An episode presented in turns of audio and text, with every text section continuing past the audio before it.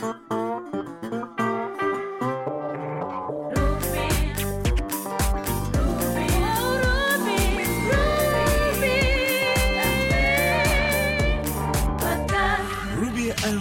Podcast.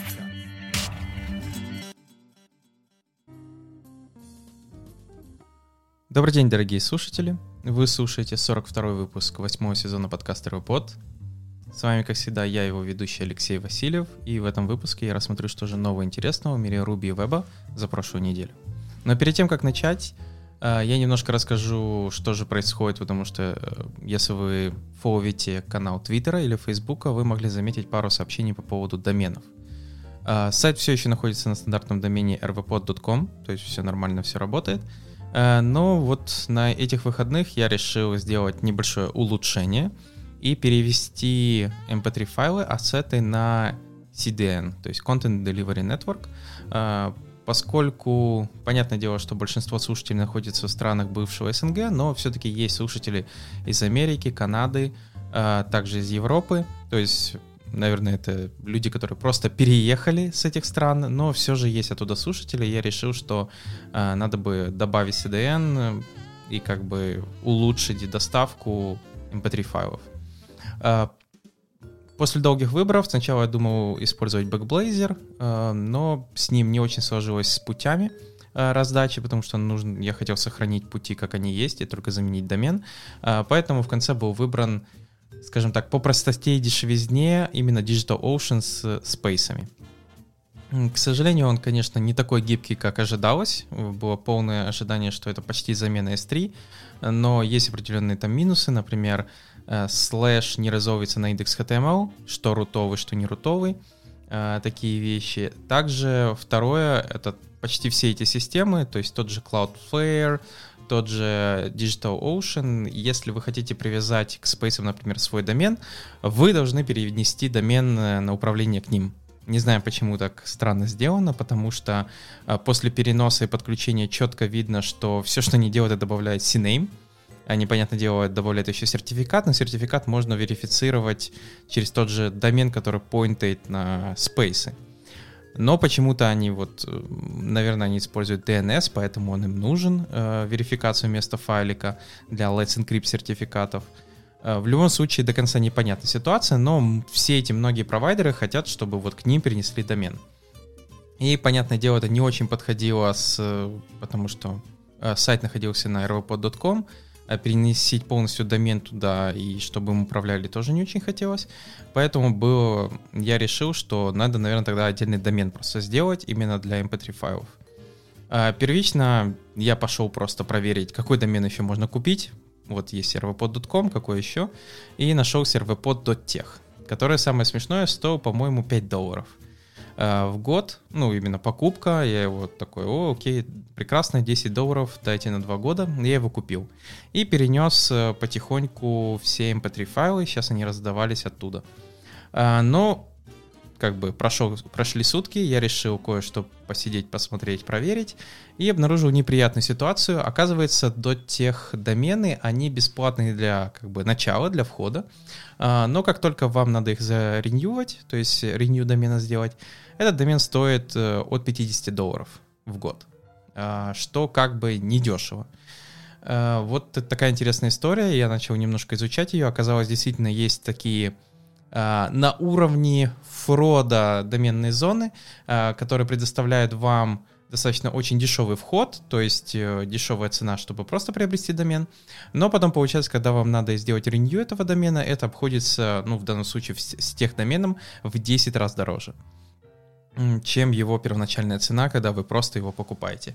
Поэтому будьте осторожны. Понятное дело, что поскольку ситуация прошел всего сутки с доменом, и я не настолько сильно к нему был завязан, я решил купить проверенную доменную зону .com э, и перенес, получается, эти ассеты опять, но уже на другой опять домен.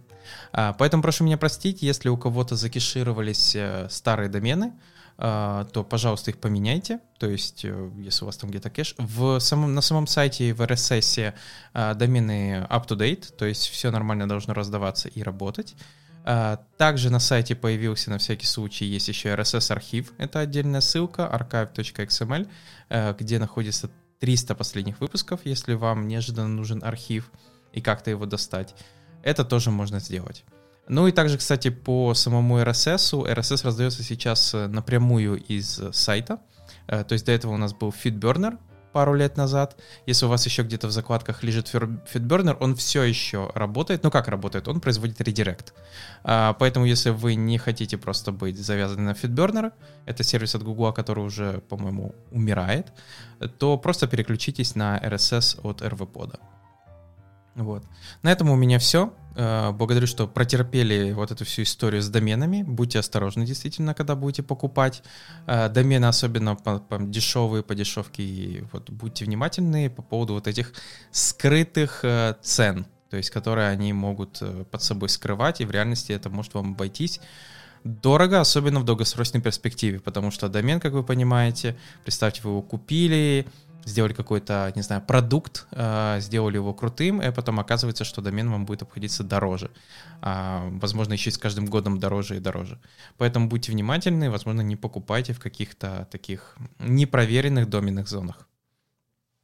Ну что ж, а теперь перейдем к самому выпуску и рассмотрим, что же интересного в мире Ruby произошло. Первая новость — это в блоге э, Божидара Бацева. Он написал и рассказал о новом релизе Робокопа версии 1.0. Да, вот он наконец-то произошел. Э, и получается, э, что же там изменилось? Он в основном расписал, что они создали отдельную, он создал отдельную организацию Robocop HQ, э, куда, как получается, вся идет разработка. Заэкстрактили Rails копы в отдельный гем. То же самое сделали с performance копами, заэкстрактили AST систему, то есть Abstract Syntax 3, вот этот парсер, сделали отдельным гемом, как robocop.ast. Также, получается, Э, новые экстеншены добавили, такие как Rubocop Rake и Rubocop Mini Test. Ну, переработали COP API, поэтому если вы будете обновляться в версии 1.0, посмотрите, какие в changelogах именно api поменялись, чтобы, получается, их поменять, потому что к версии 2.0 э, они полностью будут убраны, то есть старые deprecated API вызовы. То есть в основном касается тех, кто разрабатывает свои копы поверх рубокопа. Также, получается, изменилась конфигурация по умолчанию. Если по умолчанию новые копы все находились в режиме pending, когда, бы, когда вы обновляли робокоп, то теперь они по умолчанию все enabled, то есть они включаются. А для меня, например, это наоборот хорошо, потому что я достаточно часто обновляю робокоп, и а, мне пришлось, поскольку вот этот варнинг постоянно, что вот новая версия робокопа, у тебя такие-то копы не работают, а, я просто сам у себя включил, что все новые копы должны по умолчанию работать, и если что-то падает, с чем я не согласен, тогда я его отключаю уже сам через конфиг, то есть принудительно. А, и Получается, поскольку вот Robocop 1.0 так сделал, то мне можно будет спокойно выключить эту опцию и ожидать это как поведение по умолчанию.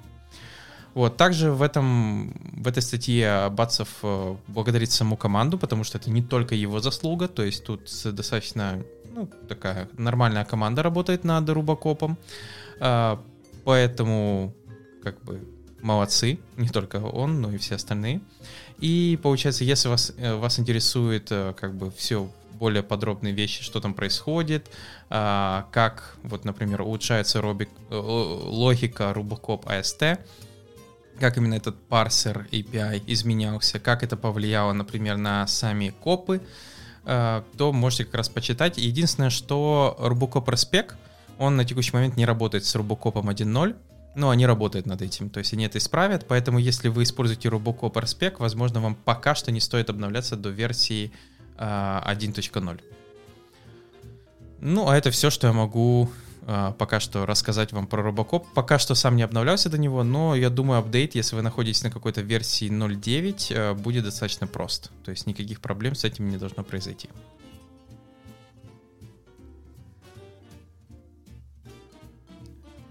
Дальше перейдем к следующей статье, а, которая называется Ruby Performance Myths, то есть мифы по производительности Ruby, GC and Concurrency. Автор рассматривает три основных мифа, которые касаются именно Ruby MRI, которые часто вот слышно, что Ruby плох тем-то или тем-то, и что производитель, на это влияет на производительность. Первое, которое миф затрагивает автор, это Ruby медленный, потому что у него медленный garbage коллектор. И автор говорит, да, действительно, в старые времена 1.8 Ruby это была достаточно проблемная ситуация, потому что garbage collector работал действительно медленно. Появлялись вот эти техники out of garbage collector, когда garbage collector выключали и включали только между запросами. То есть я прекрасно помню, сам использовал эту технику с Unicorn, а, когда в воркерах прям стояла специальная система, которая вырубала garbage collector и только запускала его, когда запросы завершились и еще не начались новые. И получается, автор рассказывает о том, что начиная с Ruby 2 до Ruby 2.3 было достаточно большое количество важных изменений, которые затронули Ruby Garbage Collector. И теперь, получается, он, ну, над которым работал, если кто не помнит, Кейчи Сасада. Он достаточно очень сильно заимпровил Garbage Collector за это время. И получается, на сегодняшний день э, Garbage Collector, мы, он разделен на несколько фаз, есть Major и Minor. Э, в основном major ы происходят не так часто, где-то один раз запуск между 100 запросами, в то время как minor фазы происходят чаще, но они там происходят там, 7, между 7-8 запросов должно произойти, чтобы minor запуститься. Но вы должны понимать, что а если major, который между 100 запросами запускается, занимает 100 миллисекунд э, обработки garbage collector а, то minor фаза это 5-10 миллисекунд, что достаточно не такая уж большая потеря, если так подумать, э, если этот garbage collector существует. Э, поэтому на сегодняшний день рассказывать про то, что garbage collector медленный и из-за него все приложение медленное, это уже неправильно. Э, Ruby давно не страдает э, после вот 2-3 версии, уже давно не существует такой проблемы с garbage collector ом. Garbage collector, он потребляет менее чем 1% времени всего вашего приложения, которое работает. То есть его почти нету на сегодняшний день, и он не чувствуется. То есть, э, как я сказал, 100 миллисекунд между 100 запросами и 5-10 миллисекунд — это ну, ничто. Вот, поэтому действительно вот есть такой миф, который многие еще говорят, что вот плохо, garbage коллектор. Ну, есть э, GoLang, у которого тоже есть garbage коллектор, и никто не жалуется тоже на те же а, фазы, которые там есть, и все остальное. Ну, понятное дело, кто-то скажет, что он же статический компилируемый язык, но garbage коллектор никто не убирал и не страдает сильно, я бы сказал, GoLang от тоже своего garbage коллектора. А, то есть если его сделать и прооптимизировать хорошо, Garbage Collector не является узкой проблемой в самом приложении. То есть у нас, например, достаточно есть высоконагруженные Ruby on Rails приложения, и главные ботлнеки там, к сожалению, это уже не э, сами приложения, а часто базы данных, э, I.O., э, то есть это работа с диском, с памятью, еще с чем-то. То есть часто упирание уже происходит в другие вещи, э, приложение тут уже как бы ничем особо не поможет. То есть даже если я заменю это на какой-нибудь э, из Ruby перейду на Go, базу данных это не ускорит. Или, например, жесткий диск. А следующее это второй миф. Э, Ruby медленный, потому что нету concurrency. Ну и автор, понятное дело, первое, что вспоминает, надо понимать разницу между concurrency и параллелизм, потому что это разные вещи. Что такое конкурентность и что такое параллелизм. И в данном случае э, он объясняет, что даже если вот мы сегодняшний день убираем GIL, Global э, VM Log, э, станет ли ваша программа не, неожиданно, мгновенно быстрой, Ruby on Rails особенно? Нет, конечно, потому что это э, GIL, он его, если его убрать, он автоматически не делает ваше приложение как какой-то соус быстрым. А, дальше он поясняет, почему, вот, например, модель э, Ruby конкурентная, она очень похожа на модель конкурентную Node.js. Разница заключается только в том, что Node.js комьюнити решила а, писать свое приложение поверх event лупа. Поэтому у них вот это все синхронное, одна штука не бочит другую, то есть у них другая модель написания. И самое интересное, что у Ruby была попытка писать также приложение. Я думаю, все прекрасно знают такую вещь, как event-машина. Но понятное дело, что такой подход написания кода, он не популярен среди рубистов, потому что это большое количество синхронного кода, колбеки, промисы. Вы не понимаете, э, как вы конфьюзитесь, как писать правильно эту программу. Даже видно по самим э, JavaScript разработчикам, что они все равно в конце поверх своего event лупа придумали вот это async await, чтобы как-то сокрыть всю вот эту асинхронную логику и все равно писать последовательно ваше свое приложение и наше. То есть получается, чтобы мы могли там типа построчно видеть его выполнение. Хотя под капотом оно все равно event, ну, в event лупе каждый кусочек. И получается, автор дальше рассматривает, что на сегодняшний день ну, RAM э, достаточно дешевая штука, то есть э, это не та вещь, о которой надо экономить, и что на сегодняшний день э, надо, получается, то есть такие вещи, например, как э, Э, вот это новые э, штуки, которые добавят в новых версиях э, Ruby, то есть Rector, они не будут какие-то геймченджерами, как говорит автор. Да, какие-то приложения станут получше, у него будет... Это откроет какие-то дополнительные интересные штуки для использования Ruby, такие как Load Balancer, WebSocket, WebRTC, но это не будет неожиданный взрыв производительности всего остального. То есть и это нужно понимать, что это какая-то не волшебная пуля, чтобы вот так работать с Ruby. А, ну вот такой интересный миф, что Ruby недостаточно конкурентный. Он конкурентен. Просто получается, например, чтобы писать такой вид кода, например, используя event-машину, не всем это нравится. А, и следующий миф — это Ruby медленный, потому что э, core команда занята другими вещами. Ну, тут уже автор рассказывает, что не забываем, это OSS. Тем более команда занята, ну, она не может быть занята только производительностью, а как же бокфиксы и все остальное. Тем более Ruby им занимаются, используют достаточно большие организации, которые контрибьютят, дают денег э, Ruby комьюнити. То есть э, тот, ну, те же разработчики, контрибьюторы Ruby, э, те компании, в которых они работают, компании как бы платят им деньги, чтобы они развивали Ruby. И получается, если какая-то э, компания считает, что, например, э, вкидывание там, не знаю, десятков тысяч долларов, чтобы улучшить, возможно, производительность на 0,01%, не имеет финансового смысла, то, возможно, они правы. То есть это не имеет никакого финансового смысла, лучше сосредоточиться на чем-то другом, потому что Ruby и так уже достаточно, возможно, быстр, чтобы выполнять те задачи, которые нужны этим организациям.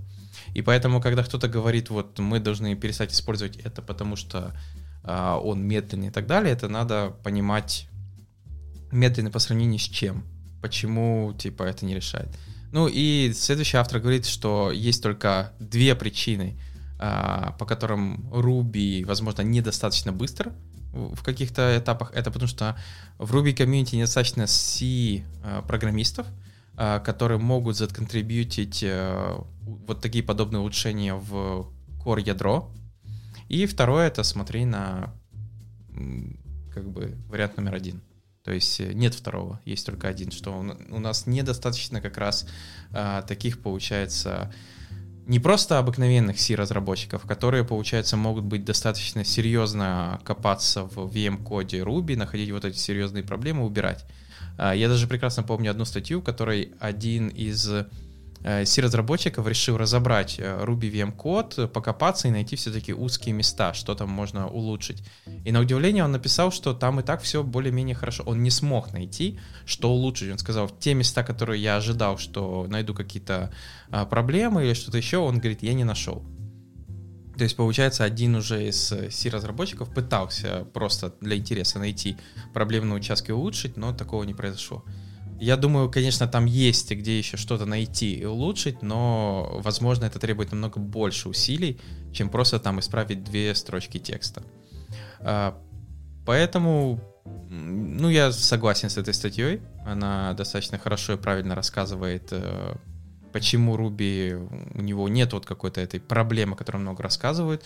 Те, кто ожидает ракторы, считают это какой-то, возможно, волшебной пилюлей.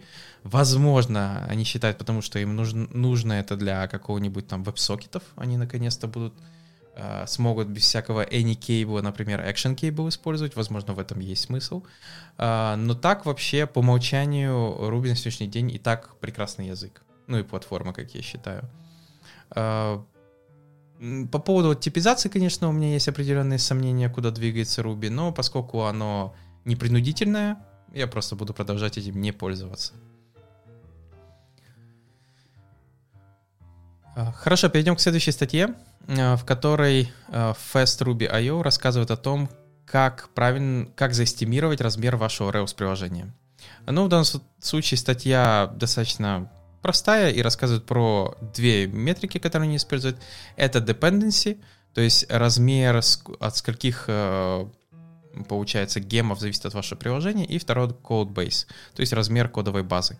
Э, то есть первого проверяет э, размер, сколько там гемов, то есть какие у вас там гемы используются, сколько их там, ну, как вы понимаете, чем больше ваше приложение, тем часто больше находится в нем вот этих зависимостей от внешних библиотек. И второе — это размер кодовой базы. Ну, тут, я думаю, достаточно просто. А, просто померить, какой размер э, рубишного и JavaScript, например, кода. А для этого тут рассказывается про такие гемы, как bundle, bundler stats, который именно может проверить, сколько там, и вывести вам информацию, сколько у вас там каких гемов в проекте. И также есть э, ReoStats, э, гем, который, получается, прогоняет и показывает вам статистику вашего приложения. Какие там модели, мейлеры, сколько их там, сколько методов, ну и вот эту всю статистику. Э, что потом можно использовать, я так понял, для каких-то метрик. То есть вы можете какие-то вещи настраивать и замерять, и потом это какую-то там мониторилку включать или еще какие-то другие штуки. Вот. Э, ну, статья она такая достаточно коротенькая, но если вам надо замерить ваше приложение и понять, эм, что у него с зависимостями и что у него с кодовой базой, именно какую-то метрику получить, то вот можно воспользоваться этими гемами.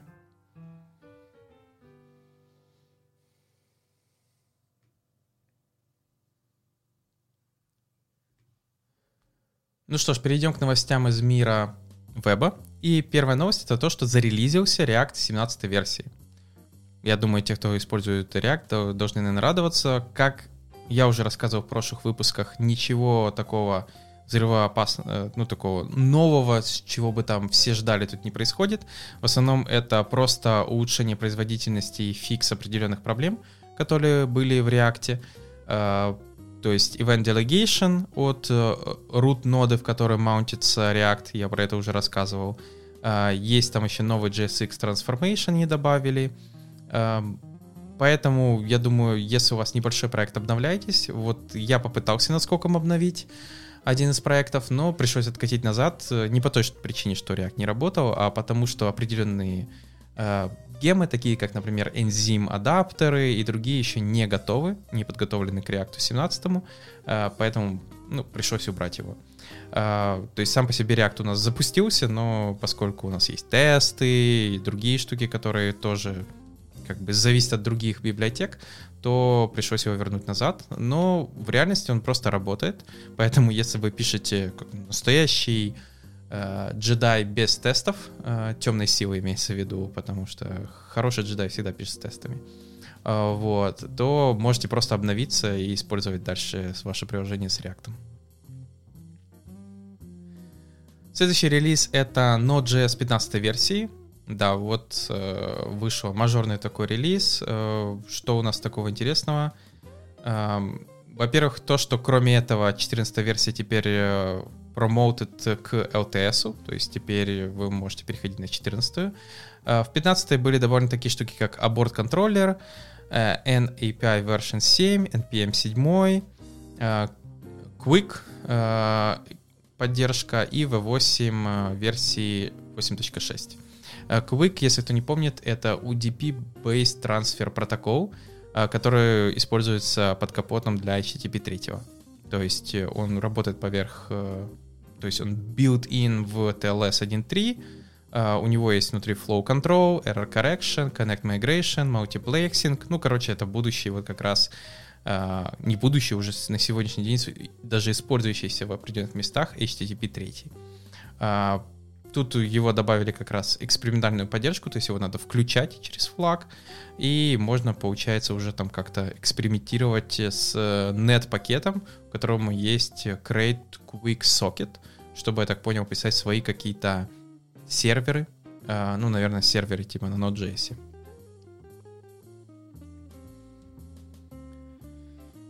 Ну и еще одна новость. Догонку к новому реакту вышел э, новая версия Create React App, четвертая. Э, в основном это всякие багфиксы, поддержка React 17, куда же без этого, и Fast Refresh. Э, я, кстати, вот когда почитал changelog, даже пошел поискать, что такое Fast Refresh. Э, знаете, как говорится, или не знал и, и забыл, или же все-таки помнил, но забыл. Fast Refresh — это замена такого React Hot Loader, если кто-то использует у себя. И получается, эм, она должна будет, если вы используете React Hot Reloader, то потихоньку надо думать переходить на React Fast Fresh, потому что, я так понял, React Hot Loader будет э, отмирать. То есть не будут им пользоваться. А, в чем основная идея заключается? А, у React Fresh э, есть такие подходы, что он э, сохраняет состояние функциональных компонентов и хуков между перегрузками. Uh, у него более проверенная hot model replacement система. Ну, то есть, как говорят, она более стабильно работает. При этом он ререндерит только те компоненты, которые были изменены по дереву. То есть, получается, он не ререндерит полностью все дерево, а если вы изменили одну кнопку, он ререндерит только компонент кнопки. Uh, получается, если у вас также происходит ошибка в коде, то он автоматически перегружает э, приложение, как только ошибка будет исправлена в этом коде, и вам не надо будет это делать мануально. А, и также там есть другие дополнительные разные штуки, что выглядит достаточно интересно. При этом модуль содержит из себя с нескольких частей. А, он использует Hot Model Replacement System веб-паковскую, которая еще, я так понял, не до конца заимплементирована.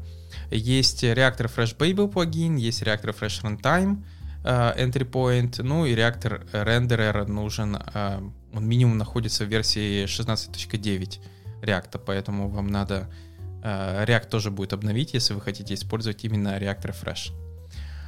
Ну, вот такие интересные изменения. Э, ну и понятное дело, что не использовать эм, такую штуку React Refresh он не должен использоваться так же, как и React Hot Loader на продакшене.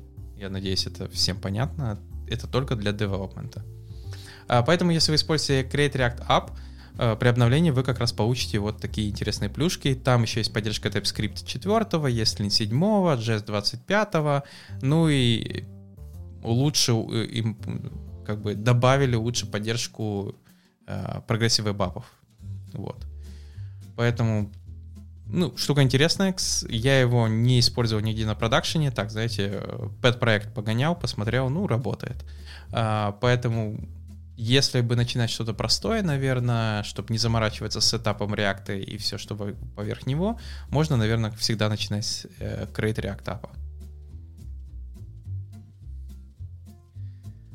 Ну и еще одна новость. Уже в боге Microsoft они зарелизили Microsoft Edge Preview для Linux. Uh, ну вот, я думаю, на этом вся новость.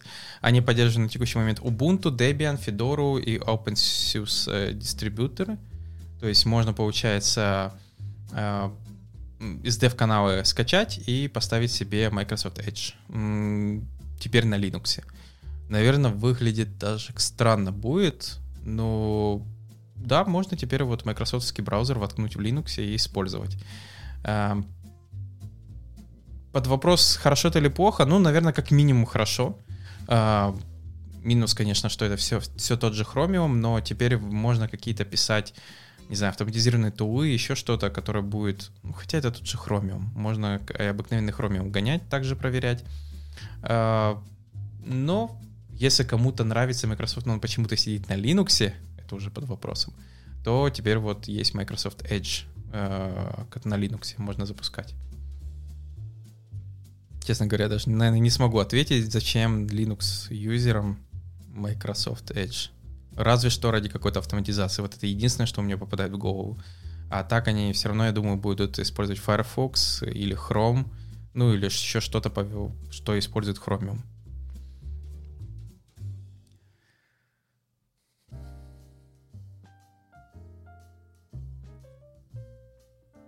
Ну что ж, вернемся к новостям из мира Ruby.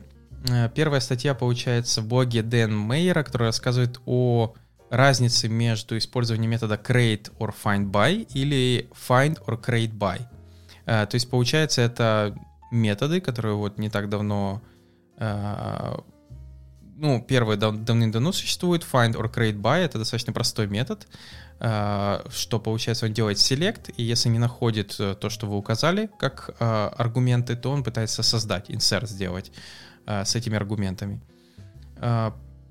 Create or find by этот метод, который появился в Rails 6. Его основная идея в том, что он сначала пытается создать рекорд в базе, то есть делать insert, и если происходит ошибка, он тогда пытается вернуть это значение. Э, понятное дело, что поскольку метод работает от обратного, он зависит от э, там всяких э, unique constraint э, индексов, то есть должны, которые падать, сообщать, что так подобная запись уже есть, иначе он просто будет создавать дубликаты подобным поведением. Ну и также есть определенные другие проблемы.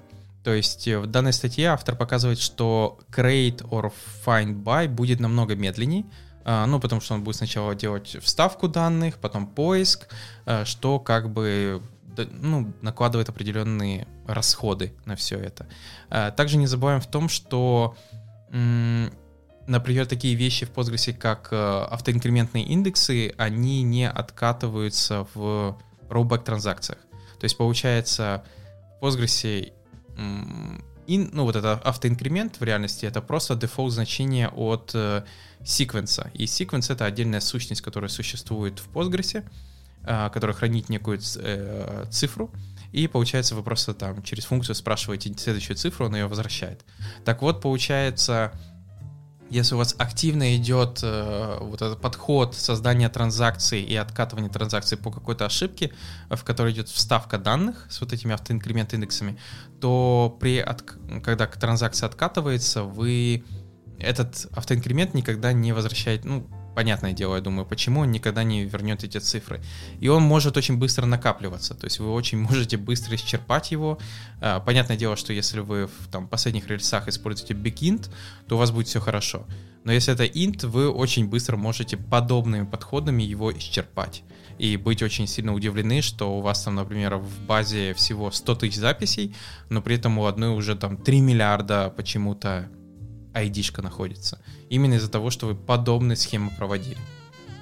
Вот, поэтому использовать какой из методов уже решать вам. Автор просто показывает, что есть определенные эм, производитель, ну, проблемы с производительностью тех или других методов. То есть, например, create э, or find by, он будет, эм, скажем так, быстрее в каких-то, ну, результатах. То есть, если у вас, э, э, например, записи нету, и вам постоянно их надо создавать. Но если они уже у вас там есть, или там, ну, то есть есть разные подходы, когда а, в одном случае он попадает во все записи, в других случаях он не попадает во все записи. И что в этом случае происходит именно с подобными методами.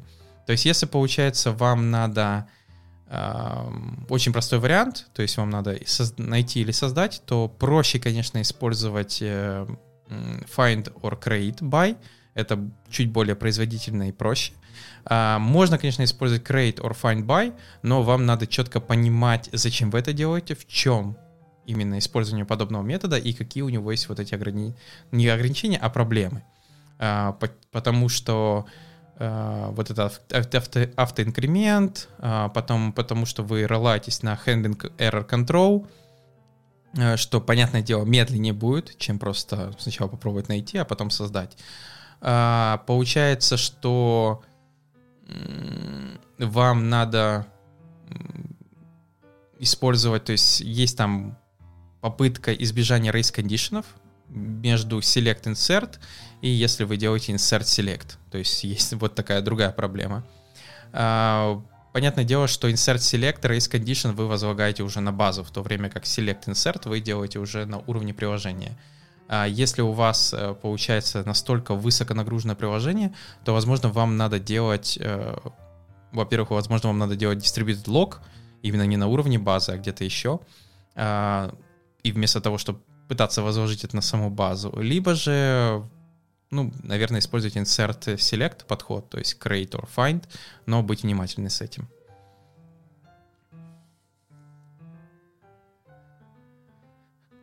Дальше следующая статья рассказывает о том, э, как э, делать, ну, такой достаточно интересный вариант э, Rails даунтайма через read-only mode.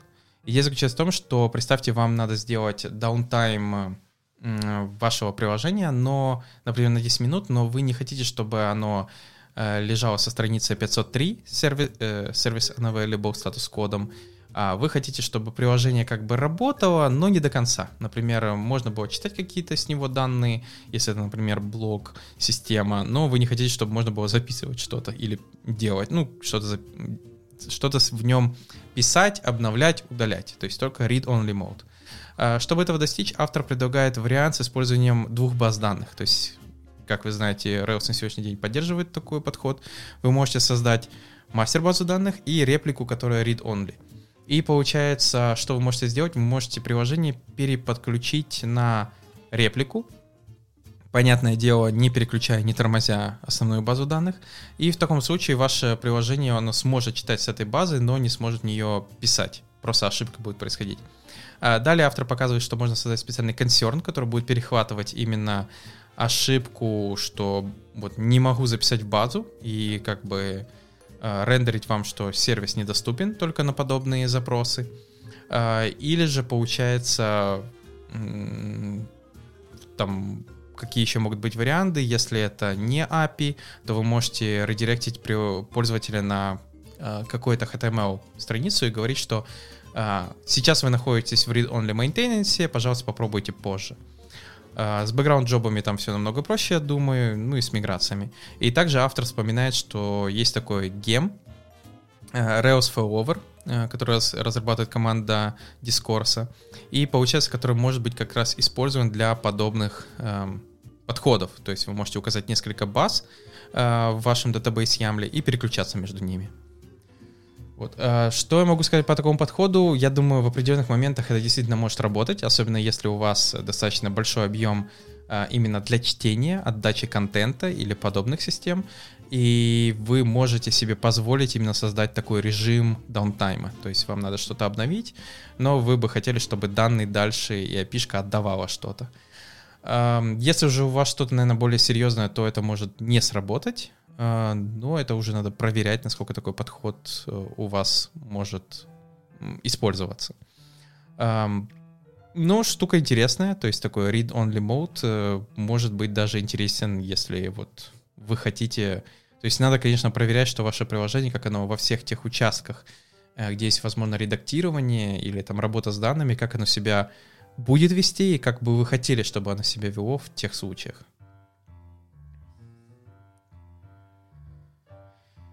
Ну и далее достаточно простая статья, которая рассказывает о том, как делать soft-delete э, в базе данных через паранойя гем.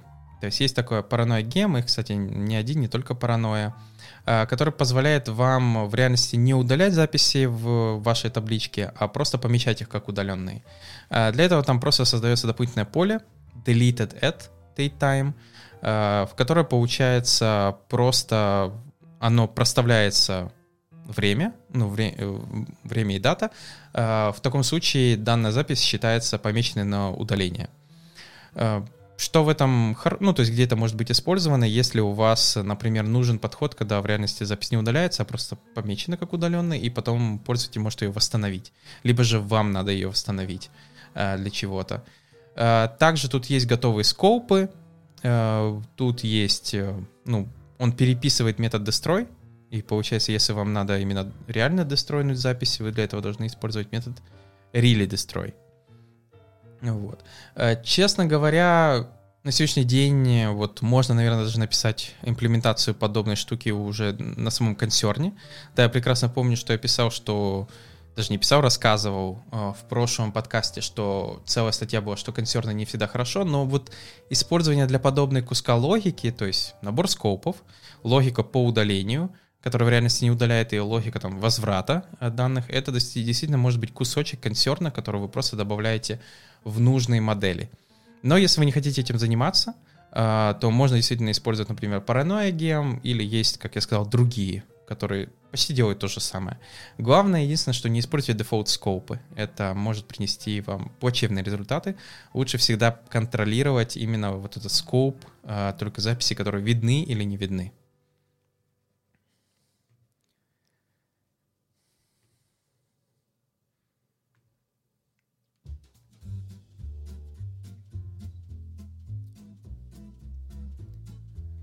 Ну что ж, перейдем дальше к новостям из мира веба. Э, первая статья рассказывает о э, JavaScript Database или JSDB, которая вышла в версии 1.0. Это специальная Node.js оптимизированная база данных для, как говорит автор, маленьких веб-сайтов. Э, основная идея заключается в том, что она работает в памяти,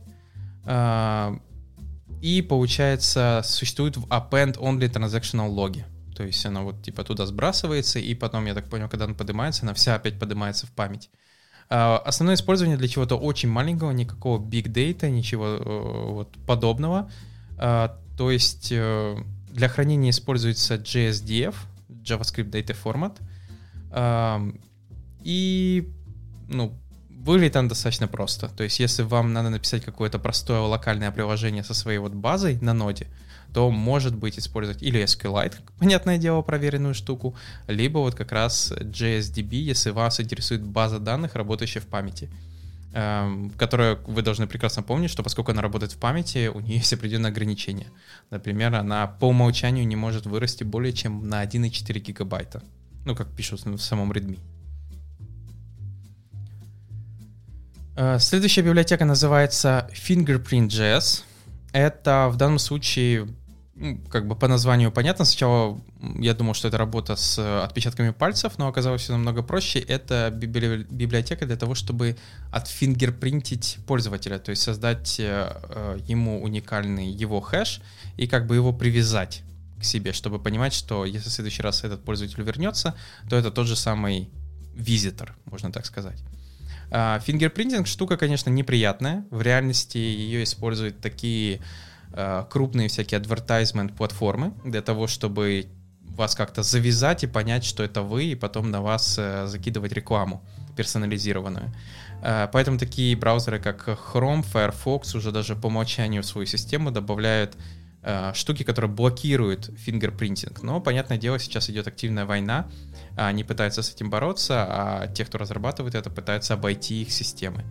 А, поэтому, если вы, вам нужен такая, такая вещь, фингерпринтинг по пользователю в браузере, а, можно рассмотреть эту библиотеку. Она есть open source, которую я рассматриваю, но также есть у них Pro-версия, которая у нее там более высокий identity accuracy, потому что она использует еще внешний сервис, а, за которого вы, понятное дело, платите. И она умеет там детектить инкогнито мод, геолокацию, веб-хуки у нее есть, бот detection, ну, подобные штуки. А, насколько, вот, честно говоря, слава богу, я никакой advertisement платформы не пишу, поэтому мне не нужны подобные техники и придумывать, как бороться с самими браузерами, как э, выуживать больше информации из пользователей э, для подобных вещей. Но если вам это требуется, можете попробовать посмотреть на эту библиотеку, ну или даже перейти на Pro-версию, если вам надо более высокий accuracy, то есть э, четко понимание, откуда пользователь, э, ну и вот эту всю информацию, и как-то его завязать. Ну и напоследок, э, библиотечка, которая называется Picadey, э, почти как Пикачу, но Picadey. Это JavaScript Date Picker опять же, что тут нам обещает, что он более а, облегченный, у него нет зависимостей, но даже работает с Moment.js. А, у него есть modular CSS классы, которые легко стилятся, и что вот он выглядит достаточно просто. Действительно, календарик выглядит очень просто, то есть э, если вам надо вот какой-то вот простой один календарь вместо всякого jQuery э, календарей, чего-то подобного, можно использовать. Понятное дело, тут нету поддержки React и всего остального. Это вам придется или самим докрутить, э, либо же использовать какие-то React, Vue.js, остальные типа специальные, ну или обертку поверх этого делать.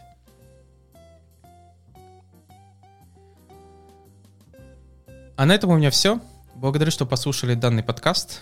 Подписывайтесь, пишите комментарии. И новый выпуск уже на следующей неделе. Пока.